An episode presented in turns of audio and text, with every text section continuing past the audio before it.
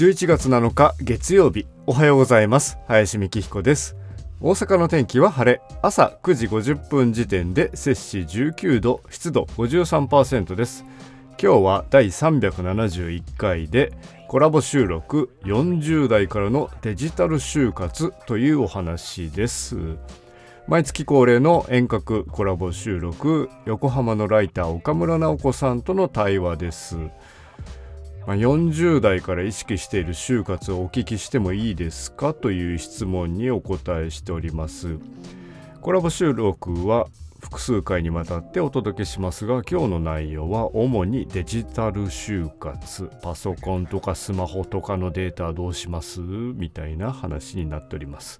では本編をどうぞ。そうですね。今回お聞きしたかったのが、はい、就活ってしてますか？みたいな。40代早いだろうっていうのもありますけどでも早いけどねっていう「点点点でも」っていうのがつくような年齢でもあるなと思って改めてどんなことを意識してるのかもそうだしこれから自分どうすればいいかなっていうのもちょっと考える機会になればと思って考えざるを得ない状況にはなっちゃったんですけど、まあ、それで今回このテーマでお聞きしてみようと思いました。が林さんはなんかそういうのを意識されますか？なんか近しい方がいなくなったりとかそういうのはあまりないですか？幸いにもそこまで近しい人でっていうのはないんですけれど一応自分の両親も健在ではありますしただね遅かれ早かれそういった時間は来るからまあ自分もね絶対順序として両親より後というわけでもないから なんか交通事故とかもあるかもしれないしわからないですけどなので一番困るのってやっぱり遺品整理というか 本人しかわからないものっていうのが一番困りますよね。だからなるべくものを減らすがまず大前提だしでデジタル就活というかパソコンの中にあるものが多すぎるし今時は。うんそれが残された人がアクセスできるようになってるかどうかですよね。そうですね。うん、あ今思い出したのはその70代のおじが亡くなったのが9月9日ぐらいなんですけど、はい、今思うとおじさんもパソコンは使ってたけどプロバイダーを6月ぐらいに解約してたんですよ。へ何か思うところがあったのかわからないけどだからそれであ今パソコンのことは何も考えずに済んでると思ってこれがあったらすごい大変だっただろうなって今思い出しました。プロバイダー解約ということはインターネットの回線をお家からやめていたってことですか、ね、やめていたルーターものはあったとしても多分つなげて回線つないだりそのメールのアドレスを持ったりすることを6月の段階で解約しているのを文書で見つけたのであやめたんだと思って、うん、でも携帯は持ってたので携帯のメールでのやり取りはしてて、うんでそれも携帯もパスワードかけてないから触れたっていう。だからなんかいろいろ思うところあったのかな。もうそのおかげですごいすごい助かりました。大変だけど助かったのでああ、そうかって今思って。なんか。生活してる中だとパソコンは使い倒すしパスワードかけまくりですよねかかってますよね。まあこんな大したパスワードじゃないと思ってますけれど。何かしら鍵はかかってたりするし、うん、じゃあ Google のメールアドレスに入りましょうって言った時にパスワードを知ってますかって。あんまり言うものじゃないけれど。さあどうやって入るのっていう。今時なんかでもあの親しい人用に、えー、登録するってのがありましたね。もし自分に何かあった時にその人に連絡がいってその人がアクセスできるようにする設定っていうのがありました。どっかで見ましたね。Google だったか Apple だったか。Facebook はなんかそういう登録があったような気がします。でもどうやって知らせるのかなとうん。思ったりもしましたけど、一定期間アクセスなかったりとかそういうことなのかな。いやー改めてそれこそ今から調べてもう一回調べて。見るのもいいし、まあ、自分はね自分がこの世からいなくなっちゃったらもうどうにもできないから しょうがないんですけどそうなんですよね。残された人が一番厄介なわけでどうしようこれってなりますもんね。もうみんなで頭突き合わせてどうしようこれですよね。ねそのまんまにしておくわけにもいかないし、みたいうな。んまあ物とかは今時はまあ廃品回収もあるしお値段がつくものは売ればいいしですけど僕で言うとその楽器関連の機材とか楽器そのものとかがまあ値段はつくとは思うんですけれどどこにどうするかで値段が大きく違うと思うのであ できればね何かの足しにしてほしいですよね。あ、そうですね。せめて。いろいろ物入りになりそうだから。とかちょっと愛着のあるいくつかの楽器については例えば自分の高校時代の同級生にあげてほしいとかあそんなことのメモの一筆は書いて残してあります。あすあ、もうあるんですね。ありますね。この楽器は誰々にあげてほしいとかはい。あとは売ってもいいとか。あとは手放して何か足しにしてなんかこれはそのまま売っちゃうのもなーってちょっとそれさえも今後思わなくなるかもしれないですけど。それを書いた時と現在は一応本人にも伝えてますけどああ、そのあげる予定の人にも何かあったらそこに楽器行くから。うんまあその後は同時でもしてねってあの売ってもいいしはい。無理に吹かなくてもいいしこっちのわがままなんだけどさ、うーん、ああ、そっか。じゃあ楽器に関しては大体道筋がついてるというか。うん一応紙1枚でシリアルナンバーと写真と並べて、でいついつにオーバーホールしたやつでとか書いてあるんでまあメルカリで売るでも あの価値はつけやすいかなとかありますね。ああ。他のものはもう別にどうどうでもいいよじゃないけど、いなくなったら好きにしてくださいみたいな感じですか。まあちょっと大変だけれど今こうやってるこのマイクとかね、はい価値が分かればある程度の値段なんですけれどどっかのスタジオに寄付するにしてもねとかうーんめんどくさいなーって。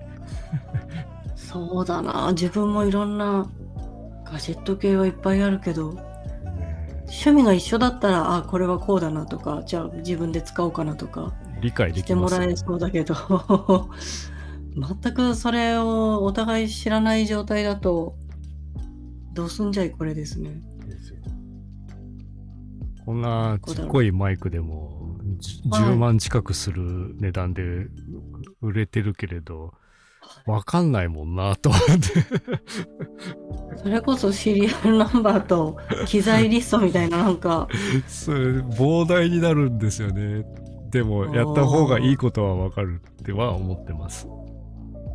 あーなんかローディーみたいになんか全部自分が持ってる機材 書いといて。まあ助かりますよね。まあ自分のためにもなるかもしれませんね。こんなにあるのかってなるし。ひょっとしたらいらないもので何か新しいものが買い足せるかもしれそうですないし。ね。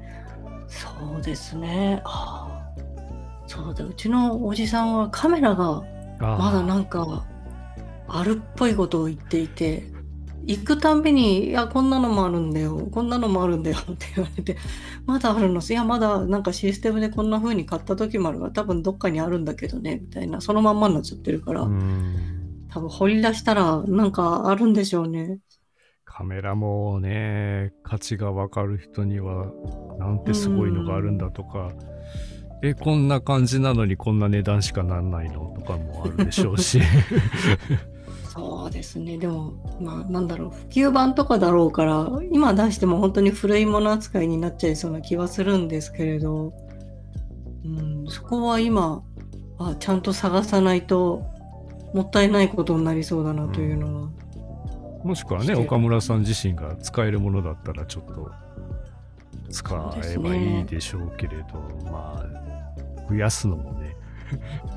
そうな何か絶対処分するもの全部はもらうのはうちの場所的にも無理だから。大変です。大変だし。あとなんかレコードをすごいたくさん持ってた人で昔本当に箱レベルのスピーカーを2台バンバンってやってステレオセットを組んでいたような人で。そういうのも今ステレオは自分で処分したみたいなんですけどレコードだけはなんか残ってるみたいで、うん、それも多分見る人が見たらあるんでしょう、ね、あるんでしょうね。そう。そう見る人が見たらっていうのを割り切れないのが難しい。まあでもレコードはまだやりやすいんじゃないかな。あの宅配買い取りというか段ボールで、うん、送るとかであちらでお値段つけてお値段つかなかったものは返品なのか廃棄なのか引き取りなのかみたいなのか本とか CD でもそうですけどまだそういうものはいいんですけど本当に小さすぎてなんだかわからないけどえなんでこんな値段すんのっていう 楽器の部品とかはもうキリがないなとは思う。本体だけじゃなくって付属するもろもろも手入れする何かとか交換する何かとか言い出すといろいろあるわけですそうなんですよね。もうちょっと気が遠くなる。そう気が遠くなる。そう。うちの弟はなんかその辺すんごいサバサバしててはい廃棄みたいな感じでスパッといける人で、うんうんうんだから今実家にも自分のもの多少あるけどもう全部捨てちゃっていいよみたいな。くらい、うん、私はまだなんか物置にしてるものがあっていやあれはちょっと取っときたいなみたいなのがあったりするんですけどそこまで割り切れればいいんでしょうね、うん、もう身一つでいいやって思えるような、まあなので最初のテーマというか40代から意識してる就活っていう意味では、まあ頭のしっかりしてる今のうちにとにかく整理して物を減らしている 大体なんですけど40代からというよりは大僕のルーティンで言うとどうやら10月の秋は秋ぐらいの今のぐらいの時期に毎年捨ててます。へえ捨てる？捨てるが多いです。捨てる入れ替えるがむちゃくちゃ10月の頃にやってますね。へええ捨てるって毎年やってるけど毎年何がしか出てくるってことですか？まあもちろん出てきますし去年は保留したものを今年見たらもう GO できるとか になってたりするのもあるしこの間ちょうど Google の Google フォトって1年前2年前の今日みたいな感じで写真が出てきて、はい、こう押していくと風景が一緒なんですよ。またまた掃除してるわこいつと思いながら。ああ捨てるもの記録とかそうなんですよね。あこの時この部屋はこういう感じだったけどあ10月5日にやってるね去年もみたいな。時期が来るんですね。時期があるようで、その度にまあ、減ってはいってるのに、まだまだあるなっていうのと、もちろん1年間でいろいろ新しいものを買ったりしてるんでしょうけど。え服とかだとなんかわかるかなと思ったんですけど他に処分するものってどんなものが出るんですか？うん。今年はちょうど今年だいぶ一区切りついたんですけど漫画本をこれは紙で残しておきたいとか思ってたやつを裁断機にかけて電子書籍化にしましてつい先日、資源ごみ紙で出しましたね。結構大量にすっきりしたんですか？結構なブロックがなくなりました。えじゃあお部屋広くなった感いじで？やそこまでじゃないけど 棚の棚の中の空間が少し増えたって感じですね。はい、ああそっか。自炊もありか。自炊ありますね。で CD とかも結構あったのをもう一段階捨てたのと本当に自分が最初の頃に買った CD と自分が吹いている CD まだ置いとこうか一応と思って。うん。でもそこから聞くこともうないんですよね。うん、でも手放したくはないけどみたいな。一応物としてまだ一応持っとくかなんですけどでもうん。日々触るとこに置いてないんですよ。奥の方に。うん。まあその時点でもういいんだろうなとは思ってるんですけあど。あなるほど。そっか。見えなくて忘れちゃってるものはもうなくてもいいものですよね、結局どっかに隠してるんですよ。奥まって。日常生活の目に触れないところに隠してるからでそこの空気ってよどんでんですよね。うーん。よどみすぎて触りたくななくってそれが何年も経っちゃってる場所を今ちょっと思い出したりしました、うん。あそこ触ってないわって触るのが嫌だからよどんでるから触りたくない状態になってるみたいな。そうなんですよ。そうですよね。他は何でしょう？キャンプガジェットみたいなのとかも いろいろ入れ替えたりするんですか？ああまだ新参者なのでその辺は増える一方 そっか今それを増やしてるとこなんですね。増やしてまあリュックリュックサックみたいのはちょっと種類が増えてきたから一回選択をしたりはしましたけどでもまだそんな捨てるほど余計に買ってないと自負しておりますが、必要なものだけ。うん。一番触れていなかったところで最近やったのが台所のあの下の戸棚というかね。ああはい。すごい収納力あるんだけれどまるでタッパーとか使ってないやつが奥の方から出てきて一回全部出してもういいでしょっていうのを捨てたりとかね。そうですね。使ってないものはいらないものですもんね。使ってないし持ってたことも忘れてるようなものが。ああそうか。引っ越しをしたら多分思い出すんでしょうけどそうじゃなければなかなか触らない場所ですもんね、そうなんですよ。引っ越しするんじゃないかっていう勢いで今やっててかすごい殺風景になってきたっていう。殺風景はちょっと嫌ですが人によっては物があった方が安心する人もいれば、もうなんか人の暮らしの匂い消しちゃうぐらいがちょうどいいっていう人もいればですけど。まあそこまでね行かなくてはいいんですけれどあれって一箇所ポスターというかマグネットをいっぱい貼ってたボードがあったんですけど、はい。そこを一回全部剥がしてみたら真っ白な壁になってはい。あ引っ越しする前の日みたいで そこだけでもなったんですけどはい。それぐらいこう風景の一部になってたのが変えるとだいぶ気分転換にはなりましたね。そこの白い壁はまた次の何かを貼るとかじゃなくて白いまんまキープだなって感じなんですか？基本キープで、で、この間来たコロナワクチンの接種証明の件とか、そういう 必要な情報をベタっと貼るだけで、あ終わったら剥がすし、ーはい。なんかパソコンのクリップボードみたいなノリで、今稼働中のものを貼って、終わったら真っ白になるっていう風にしたいなとは思っておます。ー。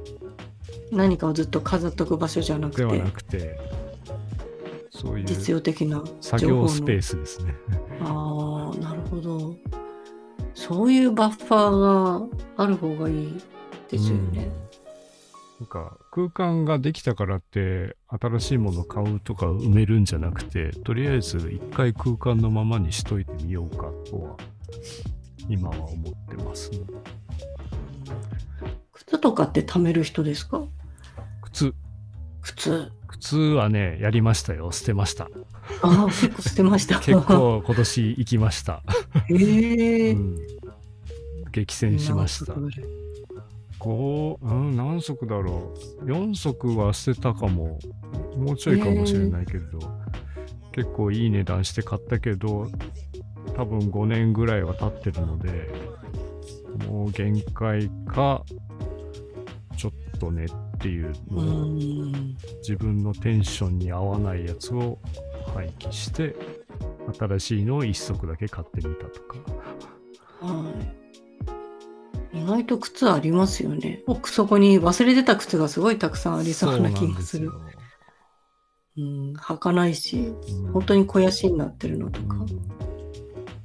やっぱりあの靴箱の周りもあんまりいい空気してない感じがすると気持ちが良くないからうん、まあだいぶ捨てましたね。そうですよね。デジタルの中で捨てたりすることってあるんですか？デジタルでガサッとこの間思い切って捨てたのはこのスタンド FM の第1回から300回ぐらいまでのデータ全部消しました。ええあ、じゃあ、その、上げた本番用の音源も全部捨てたもってうないことですか？ね編集中のデータ。編集済みのデータ。はもういいかな？去年までのやつはって思って。い。まあ、何かあったらストックがスタンド FM にあるっちゃ。うん、もうねその話したとか自分でやったことはスタンド FM とかアンカーとかに残ってはいるので。はい。それを引用して再利用して、うん。なんか例えば昔ならミックス CD を作って私のポッドキャストですとかやらんなって 確かに、そうですね。再利用はしないな。もういいかなって思って。もう、それでも2年ぐらいは経つわけですもんね。た3年？3年目になってるとは思いますけど最初のペースではもちろんやってないんですけどはい。まあ何十ギガとかありましたけど意外と音声もスペース取りますよ。スペース取ってたのとあと初期の頃はやり方が分からなくて結構データが肥大化しててあ前のやつをコピーしてそれにまた話したりしててあ。どうでもいいデータが残った上にやってて1個が 2, が2ギガ3ギガみたいになっててお嘘ってやってたんですけど余計な BGM ファイルとかがむちゃくちゃ高音質で残ってたりして なるほど、そうか。重ねるものがすごいみたいな。間違えてたんですよね。ああ。音質的にそこまでじゃなくてもいいというのが最近は。BGM の使ってもいない BGM データがいっぱいそこに付随してたりして1ファイルがでかかったんです確かに。自分もやり始めの時は何でしょう、その、フリーでもらってきた音楽とか、うん。あれがいいかな、これがいいかなとか、全部試しでやったけど使ってないやつとか、今たくさんあるなって思ったから、そこはお掃除のしがいがありそうですね。まあそれも含めてももういいよねってこの間ついこのう間、ん。結構じゃあ、パソコン内を今、さっぱりした。いやーまだまだまだまだですよ。本当それ本当にそれをじゃあ残された人がアクセスした時にうーんこの中歩けるかなっていうと大変ですよね。どのフォルダに何があるかが分かんない。確かに。残されたところで、わからないしな。どう、でも全部、メール以外は全消しかなみたいな。他の人にとってはあまり価値ないから、そこはそれでもう割り切っちゃえばいいのかな。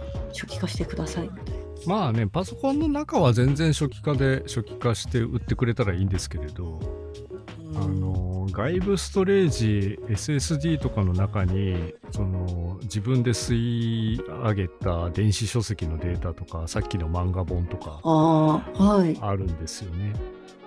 そこはアクセスできるようにしとかないとなとは思うんですよね。うん。